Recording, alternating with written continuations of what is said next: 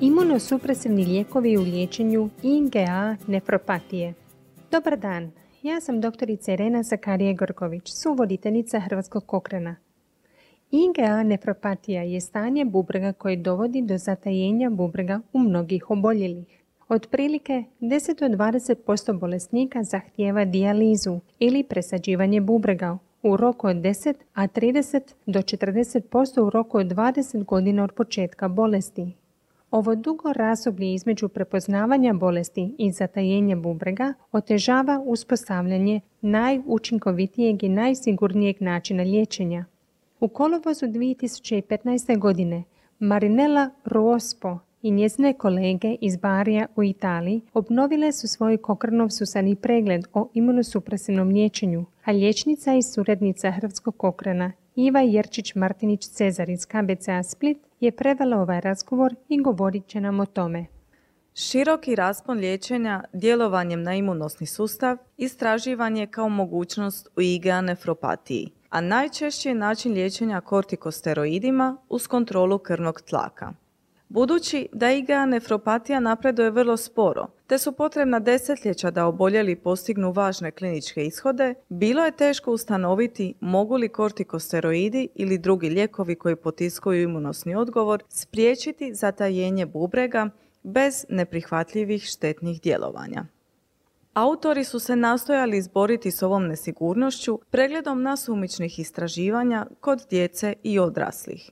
Inačica ovog kokrenovog sustavnog pregleda iz 2003. godine obuhvaćala je 13 istraživanja u kojima je sudjelovalo oko 600 sudionika.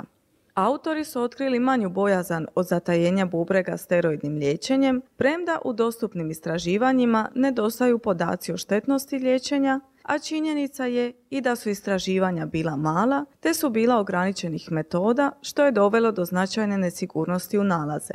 Tada dostupnim dokazima nije se moglo zaključiti omogućavaju li ostali lijekovi koji potiskuju imunosni odgovor oboljelima od IgA nefropatije smanjenu izloženost steroidnom liječenju uz istovremenu sigurnost i sprječavanje razvoja krajnjeg stupnja bolesti.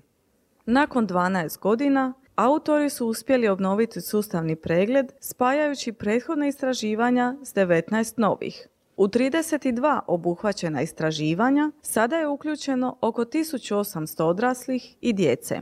Liječenje je u prosjeku trajalo između 4 i 24 mjeseca, a klinički ishodi u bolesnika praćeni su između 1 i 6 godina. Nažalost, dostupna istraživanja i dalje imaju izražena metodološka ograničenja, zbog čega je niska povjerljivost u njihove nalaze.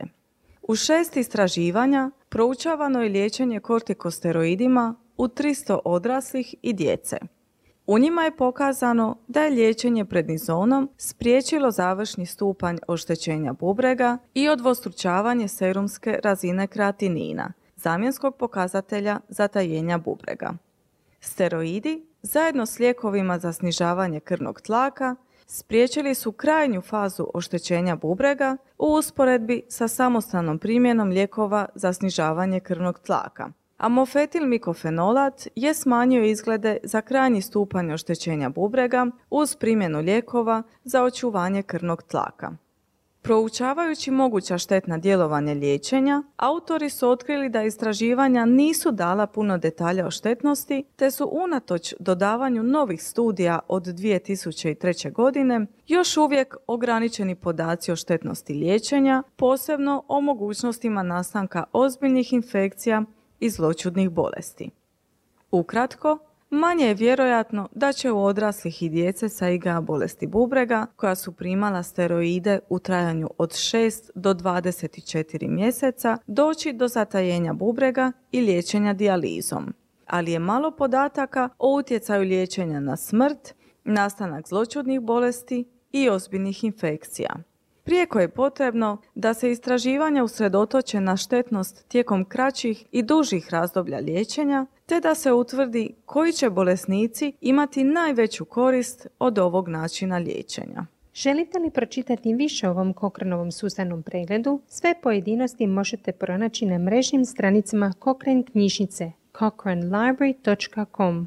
Ako u tražilicu unesete imunosepresija i nefropatija.